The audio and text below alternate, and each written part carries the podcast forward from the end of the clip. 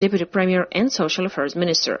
She is with the SLD, Social Democratic Party, accused by the new conservative government of promoting homosexuality. All citizens, uh, independent of their own way of life, uh, independent of the color of the skin or religion, have the right to protest and to choose their own way. Simultaneously, about a dozen of far-right counter-demonstrators briefly taunted participants with insults, but there were no reports of violence that has marred earlier rallies. The countrywide campaign of support for equal rights for sexual minorities has stirred much discussion and controversy, both among Polish society and political elites who find homosexuality unacceptable. Meanwhile, the European Commission announced that if Polish government continues to oppose gay rights, Poland risks losing its voting rights in the European Union. I'm Danuta Szafraniec, Free Speech Radio News, Warsaw. You've been listening to Free Speech Radio News. I'm Aura Bogado.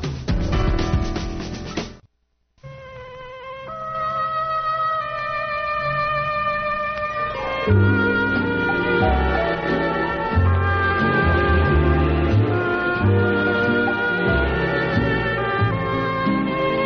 listening. 24 hours a day.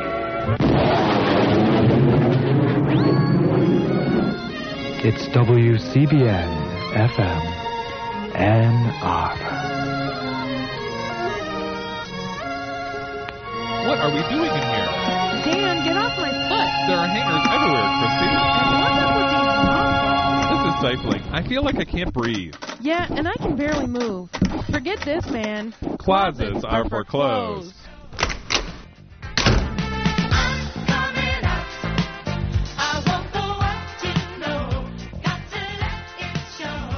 Closets Are for Clothes is Michigan's premier queer radio show, celebrating 30 years of broadcast excellence. 60 minutes of award-winning gaiety and witty repartee. We're here. We're on. Closets are for clothes on WCBN FM 88.3 Radio Free Ann Arbor. The next hour will be jam packed with news, reviews, and interviews of interest to the LGBT community, our friends, family, and allies. We are your hosts, Dan Burns and Christy Cardinal. Thanks for joining us. Let's go. We're actually not Dan Burns and Christy Cardinal. In fact, I've been abandoned by all of my co-hosts today. This is Christy Cardinal. It's November 30th. I can't believe that it's the last day of November. I'm totally kind of freaking out about it. Um, but I do have a very special guest co-host today. Um, Keith Orr from Common Language is here. I, I thought I was gonna like just try and pretend to be Dan for the next Okay, hour. you can go for it. I mean, I I don't know. He's He- it's pretty hard to imitate. he is in so many in ways. so many ways. so many ways. So how are you? You haven't been here in a while. So No, no, because um, we were uh, at, at the last um, time I normally would have been on. We were at creating change, which we're going to talk about later, I guess. So, yeah, we are. We are. and uh, so you know we've just been busy with all the usual stuff. Uh, you know, trying to um, help the folks out at RAP, and uh, um, you know we. Uh, uh, HARC and all the stuff that's going on, plus of course decorating for the holidays. Yeah, I'm sure you've started already, Oh right? yeah, absolutely. Your tree's up? nope, tree's getting. We're getting the tree this weekend. Oh, wow. You are Yeah. an early one. Yeah. Yeah. We, we, we usually do it um, at home, like, oh, the 23rd. It's been as late as the 24th.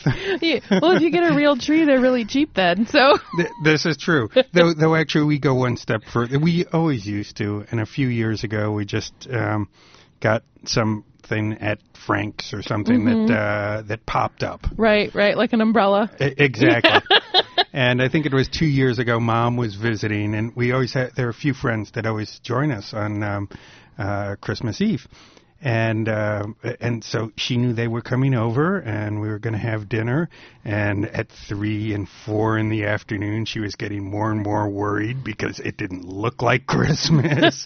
no trees were up, uh, no food was started. But in our typical fashion, we came flying in at about three thirty, and It all worked out. and within a couple of hours, it looked like Christmas, smelled like Christmas, and the goose was going. So right on. Yeah, we'll be getting our tree this weekend. We actually, the last couple of years, we cut down our own. Uh, we go to, and where do you go? you know, I can't remember the name of the farm. I know that it's on the west side of town. like Um, way west or just near Ann Arbor or near Ann Arbor. near Ann Arbor? Okay. Yeah, and I really cannot remember the name of the the farm at all, but um we always go there and cut out our cut down our own tree. Um and it's quite an adventure. There's a lot of people that go there also that have, you know, the McMansions, so they get these like 10 foot trees um that take forever for them to shake and wrap and get loaded. And I wonder like what are those people driving to get that tree home? How do you how do you get that ten foot tree home? Um, yeah, so I'm excited about that. We put up all the other decorations already in our house. Um, in my growing up experience, that that was always done the weekend after Thanksgiving. That was sort of one of the tasks of that weekend, and um, and when I was a kid, we had a, a artificial tree because of allergies in our house. So even the tree would have been up by now, and Ah. it seems a little weird to not have the tree um, now that uh, you know in our house. But we will, we will. We have a bi-level house, and my partner is adamant that we have a tree on each level. Um, so I'm. I don't really li- I like that. I think it's a little too excessive, but we'll see who wins the argument. Her being pregnant kind of lets her win a lot lot. of arguments. You know, I just give in. Okay, that's fine because she just has say. to say, "I'm pregnant." like, all right, we'll do it then. And Uh, and that makes for a healthier pregnancy. Of It course, does. having two trees. Having two trees, whatever she says, makes a healthy. And you know, and she's a nurse. I have to believe what she says. Um, speaking of her pregnancy, she's having this thing go on currently. Um, she requires, not craves, not desires, not wants, requires watermelon. And she Hmm. This doesn't really seem- watermelon No, season. she doesn't seem to understand that we live in Michigan and it's November, and watermelon is like eight dollars for a sliver of pink watermelon, not even red watermelon. So And watermelon flavored candy doesn't. no, do it's got to be the real cold, crunchy, juicy thing. And it's real. I find it actually completely unappealing to eat watermelon this time of year. Um, but she's really that and cucumbers are her thing. And Well, the cucumbers, are cucumbers little. you can do. You can do those. You can Right. get those. Um, but getting the the watermelon, I spent over eight dollars on some watermelon today. On two, and you know, I bought it already cut up, um, which I know I paid more for that, but at this time of year, it's not really noticeable how much more that costs. As a percentage of the purchase, right, it's a much smaller amount. right, right. So it was two like two pound containers from the from a deli full of watermelon for like almost ten dollars. And, And, I and does that make for a healthier pregnancy also? I think so. Yeah? Well, it's Okay. the water aspect of it I, is true. important, and it helps with a lot of things. Um, so I think it does make. For, I don't think watermelon specifically, you know, but that's just what she's wanting. Cucumber's much easier to find, but the watermelon is more important to her, and she requires it. Meredith is here. Look at that. Yay! Hello. I, I thought I was not going to be able to be here because of work, and then boom. You're here. Yay! I'm glad you're here. How are you? How was your week? Oh, my week was good. I just got back from New York on Saturday. New York was lovely. Mm-hmm. And what brought you to New York? I'm originally from New York, so I Oh. went home to visit some friends, or my best friend and her family. So it's my annual Thanksgiving pil- pilgrimage. Excuse me. That's hilarious. Isn't that funny? so, yeah, I go for a week. It's fun, exciting. cool. I don't think you can hear me. That's what Alex is saying. Oh. Oh, that's why I could hear you. I didn't have my Oh. headphones on all the way. yeah, so I went home for for uh, a week, oh, little over a week. So right. it was great times, fun, fun, fun. We we made three different kinds of ice cream and four different kinds of no four, three different kinds of dessert. So, ma- homemade ice cream, Homemade like ice in a machine Mm. or by hand, or Crank. wow, hmm in the in the late fall even, In the not late even fall. the summer. Yep, we made cranberry, cinnamon clove, and then a cranberry sorbet. Wow, Well, those are all fall flavors. they are They they are fall flavors. all and, did, fall and did everyone do the turkey? Everyone- We did. We Yeah. had wild turkey. Her father had Wow. gone hunting. We had wild Jeez. turkey. So Did you notice a taste difference? Um, I did, but really more in the dark meat. I didn't. Well, I did sort of in the in the white meat, but the dark meat, I really, really, really, Yeah, you can taste the difference. It's, I think- it's gamier. Right, I was gonna say I think dark meat's gamey anyway, so I imagine it's It's a probably lot little gamier. Yeah, but it, it's you didn't need anything. Like you didn't need gravy or anything on it. It was like very nice, and it wasn't like it was just different. I mean, there's definitely a difference, but Yeah. Ooh, okay. Did you do turkey, Keith? Yeah, we we actually um, went to Mom's in Madison, Wisconsin. Right and, on. Uh, yep.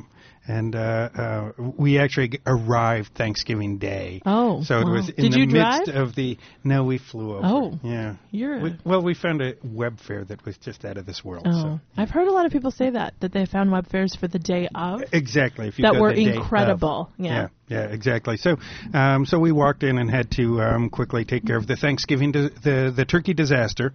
Oh Uh, no. Yeah, which is actually pretty rare. Mom's mom mom knows the turkey gen- generally pretty well, but uh, She's familiar with it. she is. Yeah, she, I mean, she's done it for 80 years now or something. So, but uh, um, it wasn't completely defrosted when it went in the oven. Oh. and that can be a Yes. real. I mean, that can real really throw things off. Exactly. you wouldn't think so, you could because I've Right. cooked other things that weren't completely defrosted. Exactly, and you think, oh, another hour and it'll be fine. Right. Right. And uh, we arrived, and it's like, oh no, that's not the case with turkey. So, no, So we were. It's a delicate bird. yeah. it is.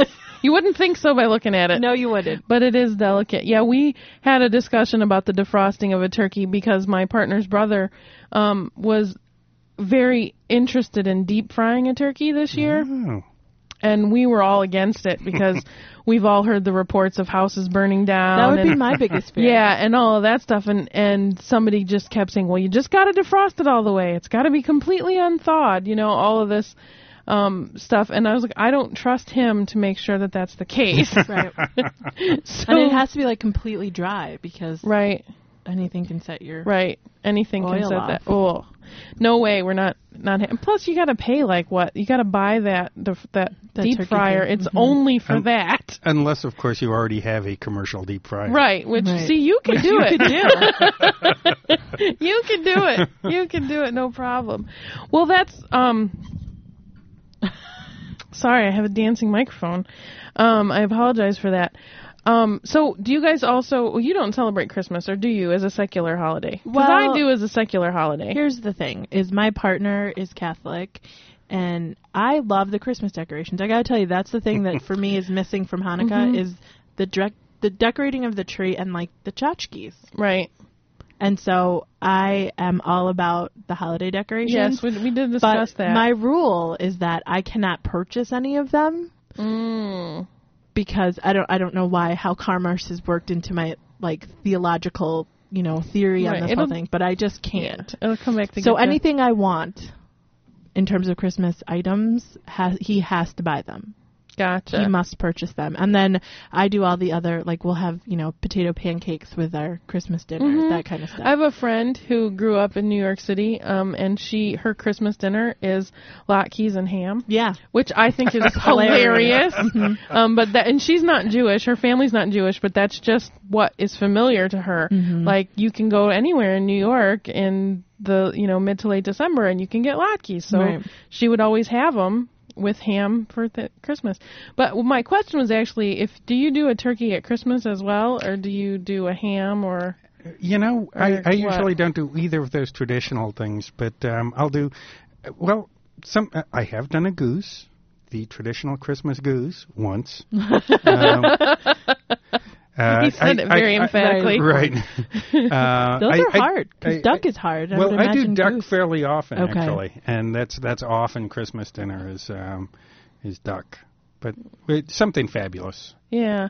That's Well- the important thing to me, a fabulous dinner. Right, that's Mhm. important to me. When I was a kid, we always had turkey both times, and I didn't really get it. and I didn't really care for it then. Now I love turkey, and I'm like, yeah, every oh, All the time, absolutely, yeah. we'll have it both times and as much as possible. Can't we invent another turkey holiday in here I somewhere? need another one. I I'm need more fascinated turkey. by the ham because I think ham is hard to do well. I mean, you can you know cook up a slab. Of Yeah, ham. my I've never I don't know anybody personally who actually cooks a ham. I know people who the buy them already cooked Yeah, and heat them right. up, but they don't cook it I've- from. right.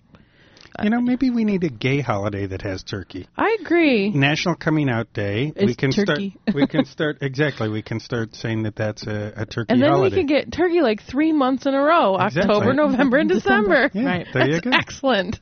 I like the way you think. um, I don't know if turkey's quite a right segue into what we're about to talk about, but we'll take Not it at anyway. Not at all. Um, we're actually joined tonight by Michael and Ernie, who are from Ar- HARC, um, and they I sort of say ARC, which makes no sense, but they're um, specifically going to talk about the campaign to end AIDS. But why they're here tonight um, is because tomorrow is World AIDS Day, and it's also a day without art. So we're going to hopefully talk a little bit about that too.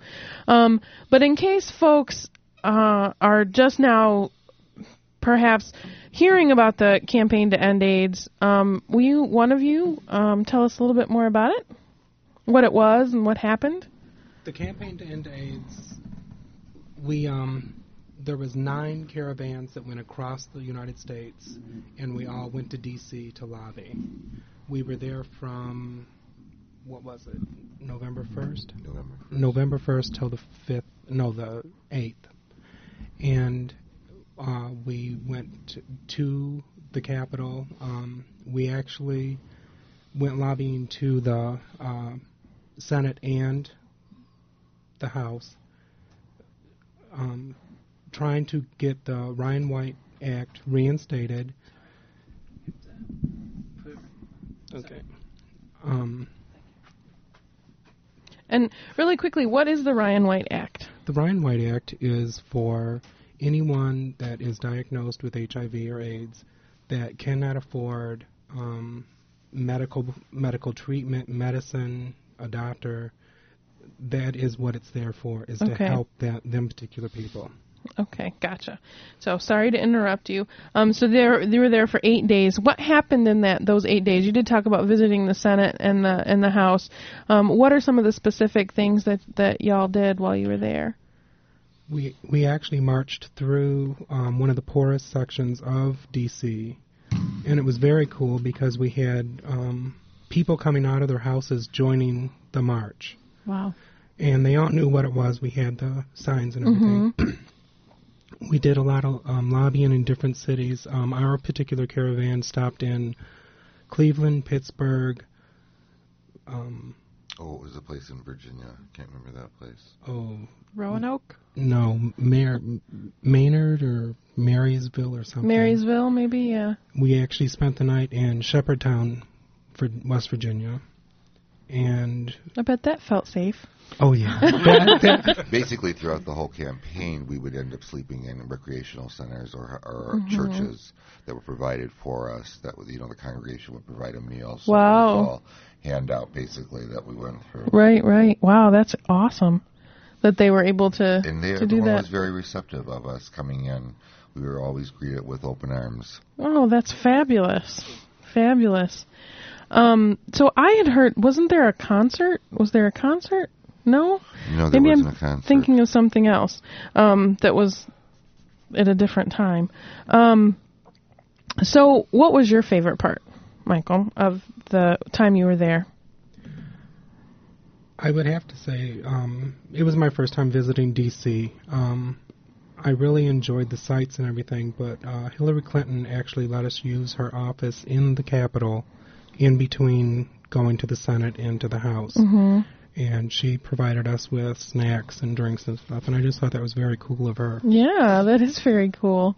That is very cool. What about you, Ernie? What was your favorite part? I think the uh, favorite part for me was basically the walk. It showed Mhm. a real good demographic of AIDS affecting all people of all kinds, not just minority groups. I Right. mean, this was an impact to end world AIDS, and that's what you saw in the walk were children, adults, elderly people, middle-aged, young teens. Uh, it was amazing. Wow. What kind of response did you have from senators and representatives when you were there? I mean, I would think. They all seemed very favorable. Mhm. in in supporting the Ryan White Act, which, uh, from what we had heard otherwise through written uh, media, that they weren't, but they were definitely very much in support, and we're very proud that we were there. And and who put together the uh, who did the coordinating? Was there a national group that put this together? Because I know they came. You, you, the caravans came from all over the country. Well, Chris from uh, our local HIV/AIDS Resource Center was co-chair, uh, him and, and another Bob from the other side of the state, the United States, basically put it together so that all of everyone would merge at the same time in one particular place. And it was at the same church that Rosa Davis had her funeral at. Yeah. What sort of what do you hope to ta- like what would you want the people who attended to get out of it? What was the you know besides going and talking about Ryan White? Were there other things that you were looking for to happen with participants? I think a vast um, knowledge of the disease that people have sort of pushed it out of our minds since the 80s, that sort of thing, and what is happening now worldwide with the African countries that are going through it, the the Chinese, uh, all of them. Are, it's a great impact that we not just for the United States but worldwide Mm-hmm. how this has affected people. I heard the other day, what is it, six million South Africans Yes. are are affected. Just tr- just amazing. Yeah, that's that's. I mean, the population of that country can't be much larger than that, Right. It's right? It's very. Um. So, what what are some of the lessons learned from having done this? What, how does this fuel the work that needs to happen now? We need to stop the stigma about uh, HIV and AIDS, where people think that you can get it from using the same utensils, sitting in the same chair, a handshake. All them stigmas are starting to come back full force, and it needs to be stopped because you're not going to get it from that. I think that if everyone was to actually get educated about it, we would actually be able to put a quicker end to it. That's an excellent point. That's a very good point. So I want to actually, because tomorrow is World AIDS Day, um, talk a little bit about AIDS and HIV in particular, um, which of course is related to the campaign. But um, I think that we may have some folks that are surprisingly maybe just hearing about AIDS and HIV, um, and so what is it? I think that that we kind of sometimes talk about it in a in a way that everybody knows what it is and everybody knows what how to get it and and everything and and I don't necessarily think that that's true. Um, so, in your words or in your view, what what is HIV? What is AIDS? What is, what are they? Do you want to take that one, Michael? Go ahead. I think HIV is basically a, a virus that is spread through body fluids, uh, in my opinion, and it can be undetected for several years, and by several years I mean anywhere from 10 to 15, if not longer. Um, it's by not using good cleanliness, um, sexual habits, preferably, as where body fluids are, are transmitted. Um, do you have anything to add to that, Michael? A lot of um, it is being spread now through the gay community with the the use of meth becoming larger Mhm. again, and there's too many of our gay brothers and sisters dying of it. It needs to be stopped. People need to be educated. That's that's the one thing that no one can preach enough is it needs to Mhm. be educated out there. Right. It is amazing you, that um, this many years later, um, that that we still have to be talking about safe sex. Exactly. And, and Exactly. yet, Mhm. and yet, um, and yet, it's really true that there are a lot of people out there for a variety of reasons. Um, and uh, you know, we saw this in the um, early '90s as well. That there was a whole generation of young kids who. Um, who were engaging in unprotected sex because their view was AIDS was an old gay men's disease Mhm. Right. because that was what the, that was who they saw dying of it, Right. and um, and and now I think there's a similar um, thing going on both between both because every generation has to go through that again, but also um, you know we're lucky enough in America that most people can afford um, the cocktail dra- um, cocktails, um, or that there are um, uh, insurance for it, unlike in Africa. Right. And and this is meaning that a lot of people are living longer. Um, and so people are thinking of it as, as a disease that's somehow manageable. Right. It's And- a chronic thing. Like, I don't know, hepatitis is a good example. Like some hepatitis is something that you can have, but you can manage and have it for and live a long time. Mm-hmm. Yeah, absolutely. It's so fascinating to me because I grew up. I mean, I was turning 10 and 11 and 12 when people started talking about Mhm. HIV and AIDS and what it is. And, you know, I remember when Rock Hudson came out and said he was dying. And I remember my mom just being like, what, you know, Right. people were just so taken aback and to hear that there are still people who don't or there are youth who don't know what's going on it says a lot about Mhm. our educational system and it not really providing the information that kids need to be well informed Right. and, and it's not so much the stigma I, I think that and I could be wrong but it seems as though the stigma of someone living with HIV is very different from what it was in the 80s and the 90s but you're still having but because of that you're you're having kids thinking oh it's okay you can live and it's not Right. it's not the death sentence that was it sort of appeared to be in the 80s and 90s um, and you're not you know you don't see you know the made for TV movies anymore about people No. who didn't know they were HIV positive or didn't know what it meant and ha- I mean we don't see those things anymore it's sort of been put to the back burner and people aren't Right. it's not in your face in the way that it was And- when and I was Mike- growing up Isn't it? Go ahead. I was going to say, and Michael, you mentioned earlier about education. I think that's one of the other things is that as budgets are being cut, um, you know, the the first place that they take it out um, in this political climate is out of education because they don't want to be promoting homosexual behavior or um, promoting um, um, uh, uh, intravenous um, drug use. as though if Um, you talk about it it will happen Right. Right. and really, the point of the education is to prevent spread of disease. And and yet, in today's political climate, that's not the message that um, they're talking about. They're saying that oh, if we fund this AIDS education program, we are promoting, you know, fill in the blank, homosexuality, drug use, whatever. and not wanting to have to deal with all those issues of talking about sex. I mean, you have to talk about sex in order to talk about Right. prevention in this case. One thing that I would just like to add, uh, you were mentioning about education. It's amazing that every hour, uh, basically two teenagers are diagnosed with HIV or AIDS. And that's a lot of our youth that is being diagnosed. Yet, a lot of the schools in the area refuse to have someone come in and speak about AIDS.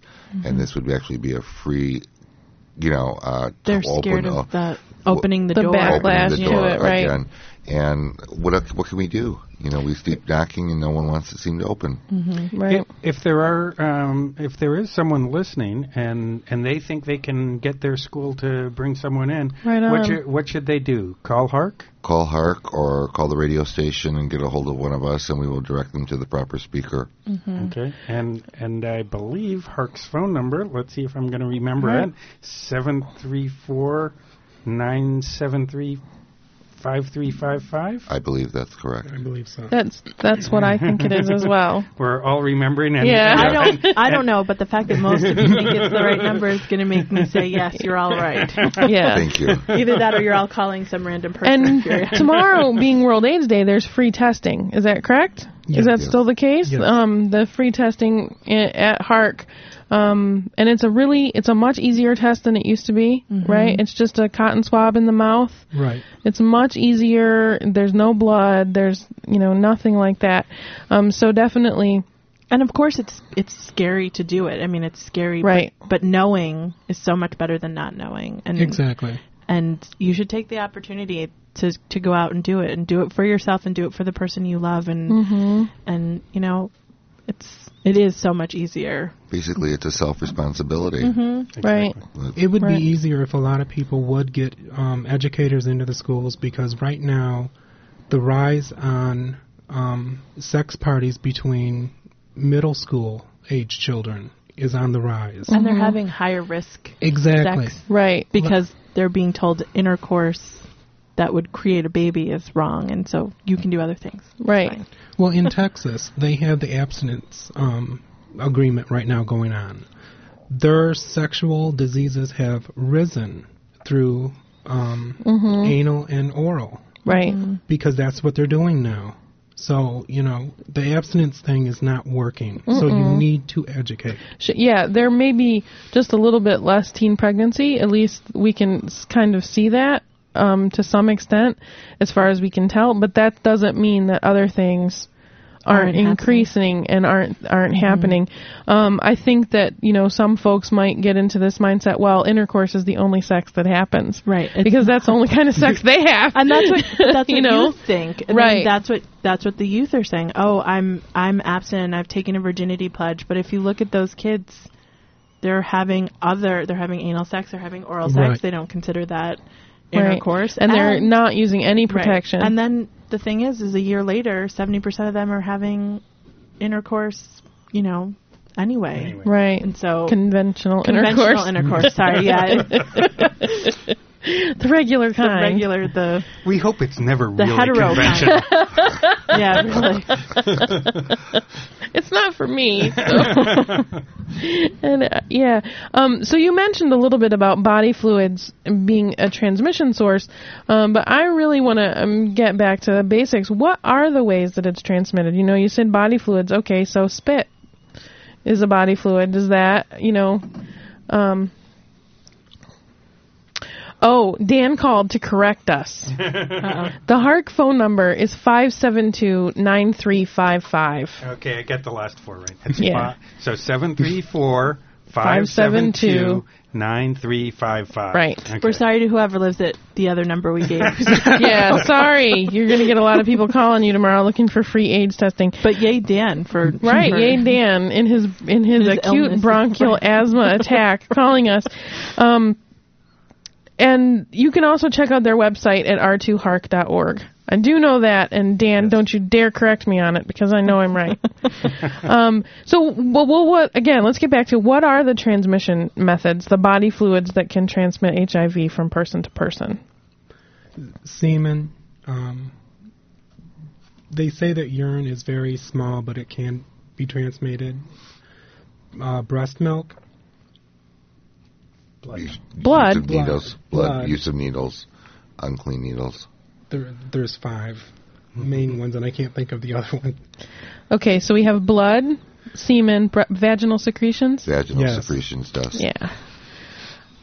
It's okay, that you didn't remember that right. one.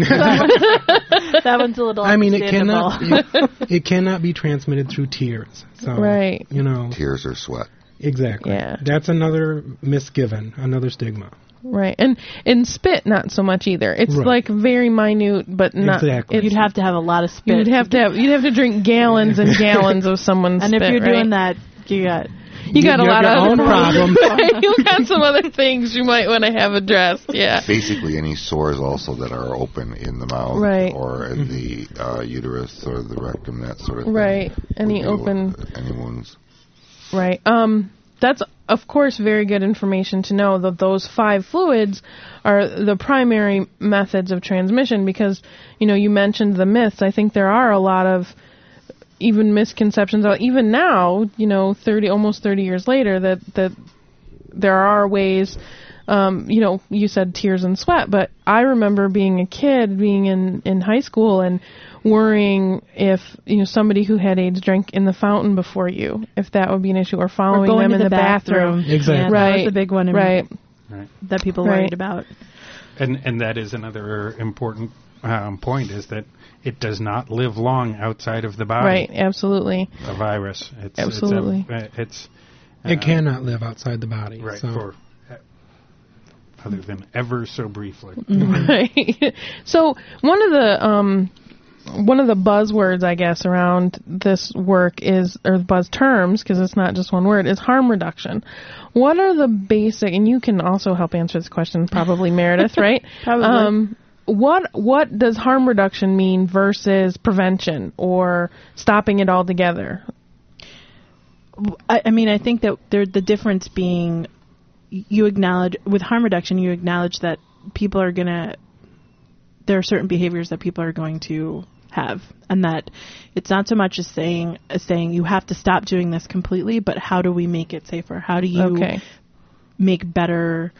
What are things you can do to protect yourself a little bit more? Whereas prevention is, you know, absolute. You should not do X, Y, or Z, and it's just not a reality for a lot of people. You know, mm-hmm. to say so, to someone who's an interv- intravenous drug user, stop taking heroin, for example, that's not that's not realistic. If it was that easy, we wouldn't have a problem. Um, right. So it's really about saying, okay, we understand that you're going to be doing this, but what about not sharing your needles or here's how you clean your needles. That's why we Mhm. we did have needle exchange. Um, so it's all it's that sort of understanding that we're not by just saying absolutely no, like telling someone you should just abstain from having sex. Well, that's not That's not an that's just not realistic for most people. Um, Right. so- And, and in a sense, even condom usage is Right. harm reduction. Right. Um, Mhm. Because um, uh, you know condoms can break. It's Right. not a foolproof thing. It's just um, uh, a, a s- um, great. if you can't do if Right. you can't be abstinent here's the next step and and it's like gradations of what you can do to keep Right. yourself safe Right. Um, it's sort of like, you know, you have to go out to walk to the bus stop in the rain. You should probably take an umbrella. Right. You know, like that's sort of just that. if, you know and if you wanted to go a step above that you should wear galoshes i mean and it's all right. You can go all the way up to, Right. you know, your You full shouldn't go- LL right. Bean PVC rain suit if you want. Boy in a bubble. yeah, Right. the boy in a bubble. Just do that. Um, well, they, these are really uh, important things to talk about. You mentioned earlier, Michael, about the upswing in meth use in the gay male community. Um, and I think that it's important to talk about that as well as maybe some of the other new fears around AIDS. You know, the the legitimate ways that are it is being transmitted that maybe are sort of not the traditional ways we think of. You know, the meth use on the uprise makes people do things they wouldn't normally do, and that's sort of contributing to that uprise. But I was just watching um, the fabulous reality show Transgeneration. I just watched that beginning to end last weekend. um, and one of the ways that they were talking about transmission was um, transgender folks who are getting their hormones illegally and injecting, they're sharing needles. And so this is a group of people that really they're not falling under the traditional group of folks that we would do even talk about of being at risk. You know, they're doing something they're not taking heroin, they're not having unprotected sex, they're doing something that you know in some ways we support, right? We want you to to you know change your body or change your whatever to feel more like who you are. Um, are there any other things like that that are happening um, that we should be aware of as sort of the new crowds or the new groups of folks?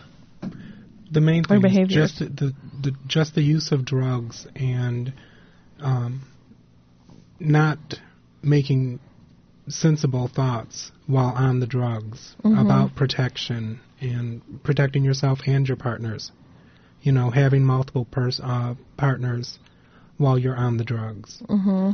You know, it's again, it all comes back to education right you know so it it just keeps coming back to that one point if people got educated more and actually took more time to think about what they were doing what they wanted in life and whatever maybe they wouldn't make the the mistakes hmm so oh sorry Go I was ahead. just going to say, and that's a that's an important point. Is that we we talk about crystal meth use and the rise of HIV, but we didn't really put the two t- together. It's not you Mhm. know taking the crystal meth in and of itself that does it, but the the fact Right. that while you're on crystal meth, um, i- i- is it um, um, um, creates a, a behavior pattern Right. where people want to have immediate sex. And they want it for immediate hours. gratification, Mhm. and and so th- at that point you don't stop and consider, oh, you know, let's do this to make uh, to do engage in harm reduction, Right. Um, and and so it there's a lot of unprotected sex happening um, while people are on crystal meth. right Exactly. and do any of you know the rate of meth use in Washington County I don't think it's very high, but that doesn't mean that it's not happening. Um, my understanding is that meth is actually, and we are in an area actually where that's pro- it's probably highly likely that it will become, you know, part of the drug culture. Is that it's very common in rural areas, more rural areas. it's very common um, right now the main um, state that has the most counts of it is in missouri right.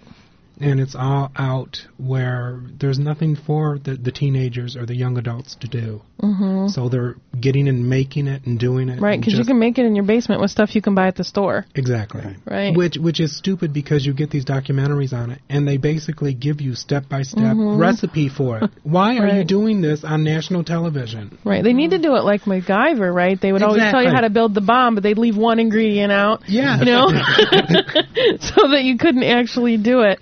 Um, well, this does uh, bring us to the point that tomorrow is World AIDS Day and also a day without art. Um, I want to briefly mention what a day without art is, um, but I don't pur- purport to be an expert. So if anybody knows more about it, by all means, um, you can check out and get more information about it at thebody.com. And what it is is it's to it was started I think many years ago, like 18 or 19 years ago. It's been a while. Um, and it's when museums cover art public art is covered. It's sort of a mourning process, and also to make us realize um, what life would be like if this art hadn't been created. And a lot of, and it's to commemorate the number of artists who've um, succumbed to HIV and AIDS, and what a loss our lives would have if they weren't here. Um, the University of Michigan, both the the UMA and the I love how they're trying to be trendy in New York with their abbreviation, but the UMA. University of Michigan Museum of Art. I was like, what is the UMA? And I was going to say you're not talking about Uma Thurman here. no, no, no, no, no, no, no. They have a big sign now that says UMA on it. Um, and also all the public art in in and around the university will be covered tomorrow. So, um, it, you can again check that out and get more information at thebody.com. You can also find out more about World AIDS Day at worldaids dot worldaidsday.org as well as um, okay, this is a you can go to the UN website and there's a link there. So it's un.org, I believe. Um, are there any other websites that folks want to? Of course, HARC r2hark.org. We did mention that. But any other things that we want to that people can get more information about that you guys know about? There's the um, campaign campaign to end AIDS. It's c2ea.org. Okay, that's good to know. C2 EA. dot org. All right, that's a good one to know. Well, Michael and Ernie, thank you very much for joining us. Thank you for Um, having us.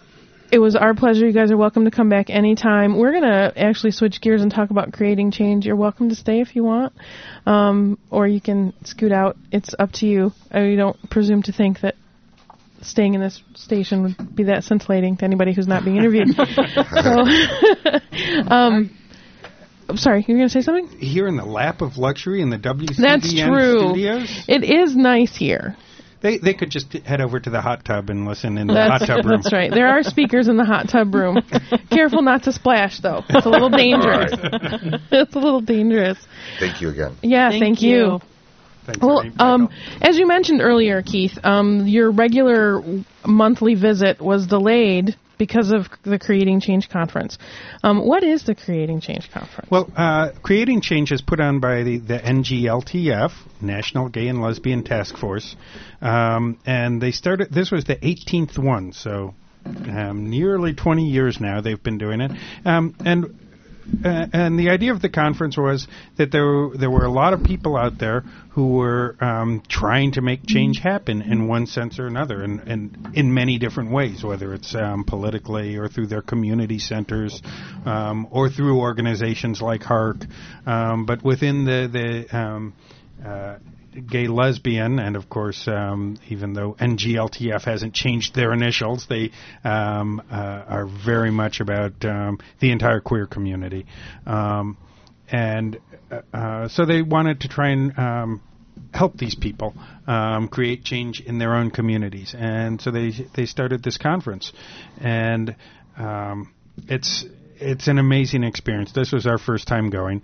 Um, Kathleen Russell is um, on the board of um, NGLTF, and she's been after us for a year or two to to come to it, and and um, we we succumbed to her uh, uh, charms this year and made the trip out to Oakland, California, where the uh, conference was being held this year. I'm sure that had no re- no sway in convincing you to go, is where it was You held, mean right? the fact that it was 45 minutes away from Napa Valley and and a bridge away from San Francisco? Right. Never. Yeah, no, Yeah, nothing that's at not all. why. Well, you know, the amazing thing was, while we did make one afternoon and evening trip to Napa and San Francisco, they keep you so busy, and Mhm. there's so much going on. Um, that really, even our, our one attempt to go to Oakland gay bars was sort of unsuccessful, and we realized, you know, the hotel bar is the gayest bar in town right now. um, but it, it was it's it is an amazing experience. They have um, it has become so big now. There were 2,500 participants Wow. this year, and uh, they bring in um, folks to do workshops on a wide vari- variety of stuff.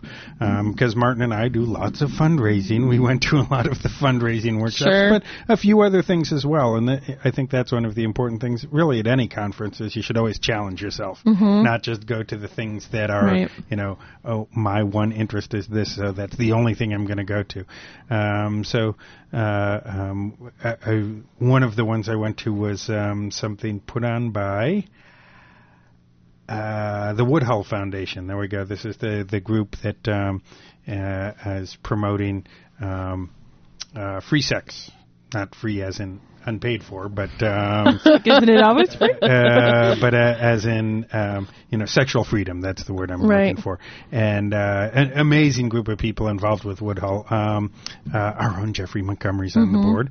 Um, and uh, uh, the name of this workshop was um, "It's All About Sex." The right wing's obsession with our sex lives. Really and Um, truly. Yeah, Yeah, what a great Right. title. It, it was. It was, and it was a very good workshop as well. um, and uh, so, um, let's see. I lost my train of thought there. Um, talking about the conference different and where it came to. Yeah, and so they had some. Uh, one of the great things they started doing recently. Um, was uh, started pre-conference institutes because a lot of these workshops are um, Just like know, tip of the iceberg. right of 101 stuff Mhm. and and that's fine to go and get some of that 101 stuff and even if you know it it reinforces it or lets you look at it in a little bit different way or something along those lines It excites you. yeah, it's exactly. I mean, uh, you, you people come back from these things energized. Um, but uh, uh, the pre-institute workshops, they were doing things like uh, had something on community centers. And so it was a day long workshop, uh, morning and an afternoon. And in the morning workshop, it was at the conference center and, you know, Mhm. presentations there. I wasn't at this one, but this was an example of what they did. And then in the afternoon, they went over to the San Francisco's um, uh, Harvey Milk? Harvey Milk Community Which Center. Which is an incredible community center. I And- mean, the work that they do there is It's, the it's classes, amazing. the everything. Right, exactly. And so they, you know, actually went out in the field, as it were, and um, spent some time there. And, and it, the people I talked to that had been involved in it were just, you know, incredibly excited about it. The other great things are, are the plenary sessions. Mhm. Um, and plen- uh, plenary sessions, for those who who aren't um, familiar with the terminology, are um, those sessions that everyone's involved in. And oh, I was going to. I thought I brought along my Creating Change book. I was going to pull out what all of the 2,500 things were. queers all in a room. Well, you can check this out. Oh, I was okay. been Right, but um, you know things like uh, Matt Foreman did one of them, um, who is the uh, ED, executive director of NGLTF. Uh, I heard him once before here in Detroit, and just an incredibly energetic fellow. Um, uh, there was a great one that was um, put on jointly, um, Urvashi Vaid and um, uh oh, John. Oh, help me out here. Scroll down. well. This is just the the first day of it, so he, it may not be listed. Uh, okay. Um, why is it not coming to me? He wrote. Uh, he's in Chicago. He's a former ED um, of NGLTF as well. Um, there they are. Help me out. And John O'Demilio. John D'Emilio, right there we go. Um, who and and what they did was they, they just went side by side and sort of did answered the same questions, um, and they're um, they've worked together before. Um, they uh, know each other well. You know, sometimes slightly different slants on things, um, but it made for just an incredibly fascinating thing, and in ways um, some very thought provoking things. One of the things John D'Emilio said was one of the things we have to look at is how a lot of our movement has been hijacked by the gay marriage movement. Mhm. And Absolutely. and and you know it, it's true. You know one of the things that appalls me about the 2004 election was we didn't choose that. And I have nothing against the gay marriage movement, but it was chosen for us, as it were, by the right wing, who knew that Mhm. it was a good divisive issue. And you know, up until that point, um, you know, Evan Wolfson was out there doing his good work, and you know, good for him. But you know, hey, there's still you know youth violence, and Right. there's um, There's issues that we can fi- right. People can start be with. fired for being gay, Mhm. and um, you know, all of these issues were were are, are sort of being. Um, uh, jumped in order to talk about the, the gay marriage issue, and and and it's so tempting in gay marriage also to talk about it as sort of some sort of straight substitute. You know, oh, Mhm. we're just like you folks, Right. and you know we aren't. This is really about our sexual freedom, and and uh, and and the right wing trying to tell us um, how to organize our sex lives, um, and Sure. that that's and that, and that uh, um, and and we're really not going to get anywhere if we leave people behind. That was another big thing. A lot of the plenary um, folks uh, were talking about was the importance of nobody gets left behind, and it's always so tempting to you know do these little compromises, and sometimes in the political process that does happen. Um, Sure. but in the activist process, it should never happen. Um, and Mhm. so That's a very good point. Very good point. Yeah, I really agree with you about the the gay marriage thing. I also think that not only was it an agenda set for us by someone else, but that when it was embraced by us, there was a lot of leaving behind because marriage is sort of a white middle class ideal, and it's a it's an ideal around um, when you I don't know. It's it's an achievement. It's an accomplishment, and it's not. You know, if I don't have food to eat and I don't have a job and I don't have these things, like I'm not so concerned about that sort of thing. like that's not my issue. Right. Um, and it's, but it it's something that was divisive and also something that people could really rally behind. Some people who are, you know, somewhat self-actualized. Okay, I have a job at a company that has an inclusive non-discrimination policy. I live in a town that doesn't discriminate against me. What can't I do still? Well, I can't join the military and be out and I can't get married. So these are the things that I'm going to fight for. And it does leave those people behind who aren't living in that town, who aren't working at that company. Um, it leaves those folks behind and kind of minimizes their struggle, I Right. think. And and in fact, you know, one of the things people bring up over and over again about the marriage issue is the what is it, twenty three hundred things that um, you know benefits that come along with marriage, which is of course a good reason, good argument for um, um, doing this. But as you say, what are a lot of those benefits? Things like tax benefits, and you know, hey, Mhm. if you're not at the poverty line, um, that tax benefit isn't going to do you much good. Right. Um, so, uh, yeah, I, and so it was it was very challenging in a lot of those um, respects as well. Um, one of the other great things about it, of course, is is just the networking. You know, that you meet people from across the country who are doing similar things to what you are, and you get to bounce ideas off of them. Um, and uh, that that happened all the time. It was just a wonderful experience.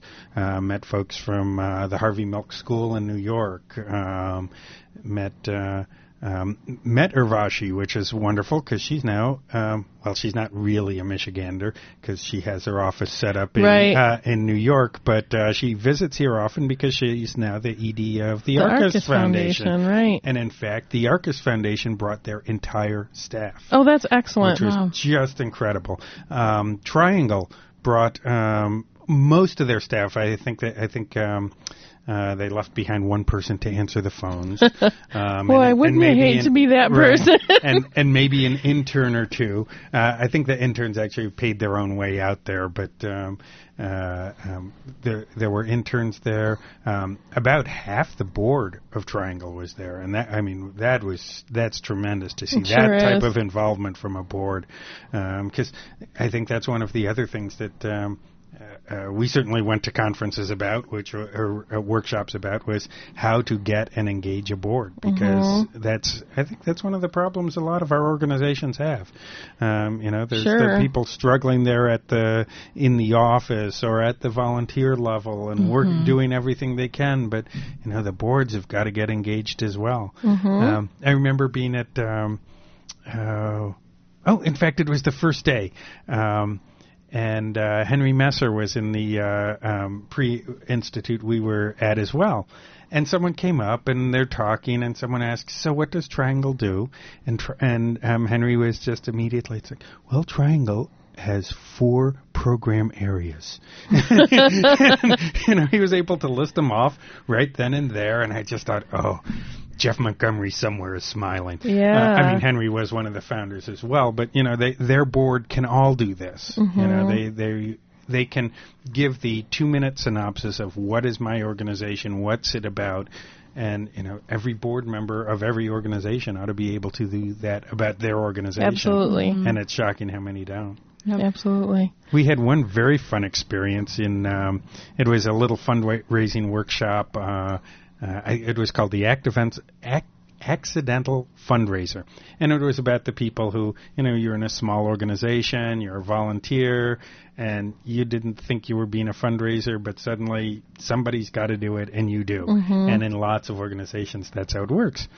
And it was a very um, interesting workshop. And afterwards, I went up to the woman who um, had a book titled "The Accidental uh, Fundraiser," and uh, uh, so I went up to her and I said, was telling her about the Fred Phelps thing we had done um, uh, four years ago um, here in Ann Arbor.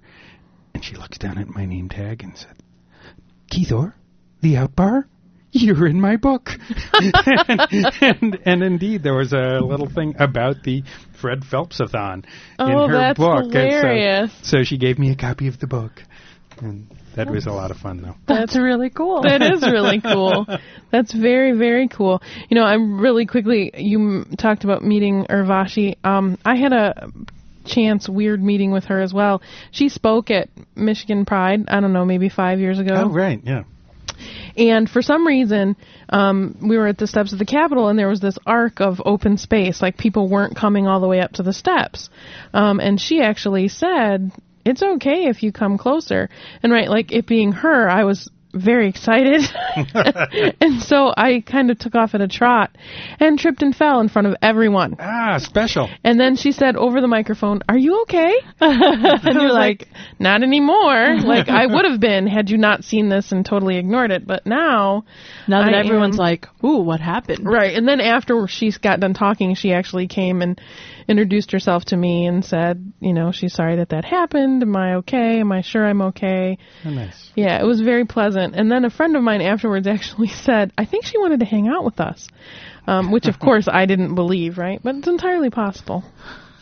Anyway, nothing really That's relevant or story. important, but Yeah. So yeah, there were a lot of other Michigan folks there. Uh, Jeremy made it there from Mhm. RAP. Um, there were a couple of folks from Michigan Equality. Um, Leslie was there from Affirmations. Uh, she was one of the presenters actually at the uh, um, community center uh, workshop. Um, yeah, a lot of folks. It was it was good to see the, That's that great. so many people from Michigan were there. I can only imagine how heady of an experience it would be to be in a room of 25 queer activists, 2,500 queer activists, and like, yeah, it would be a, a very powerful experience. Well, next year it's a little closer. Yeah, where's it next year? Is it Kansas Chicago? City. Oh, Kansas City. Okay. I actually have wanted to go for a long time, um, but just wasn't able to go this year. I'm very interested in going, and I think perhaps next year it might. And and for folks who are interested, uh, you can check out the NGLTF website, which appropriately is ngltf.org. Right. And I think they even have a separate one just called um, uh, Creating Change, or I think uh, so. Uh, and it links to it. Right, it links to it right there. Um, and you can actually link to the NGLTF website from our website, Oh, which is excellent. closetsontheair.com. We have a, a link there for them. Um, it's been uh, a lot of fun tonight. Thank you to Michael and Ernie again, and thank you, Keith, for pitch hitting, um, and also for coming and talk about creative change. We'll see, actually be talking to you really soon. Again, That's there's right. a small, couple of weeks, short but, uh, gap this yeah. time, um, and we'll hopefully be able to talk about a lot of, I know, holiday gift ideas. I was going to say I need some holiday gift ideas. Yeah, Okay, I I got some from you last year, and so I'm looking for them again this year. All right, we will Um, bring them in. Thanks for tuning by. It's uh, we'll see you again the same time, same place next week. Thanks for hanging out with the cool kids. Have a good week.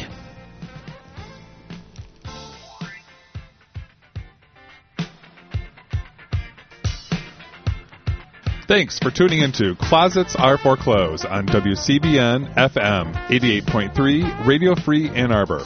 You can contact us by calling 734-763-3500. That's 763-3500. Or you can write us here at the station at 530 SAB Ann Arbor, Michigan 48109. Or at our Ypsi office, you can reach us at P.O. Box 980070, Ypsilanti, Michigan 48198. The views and opinions expressed on Closets Are for Clothes are solely those of their speakers and are not the opinions of WCBN or our licensees, the Regents of the University of Michigan. For Dan Burns, I'm Christy Cardinal. See you at the same time, same place next week, Wednesday from 6 to 7. Peace.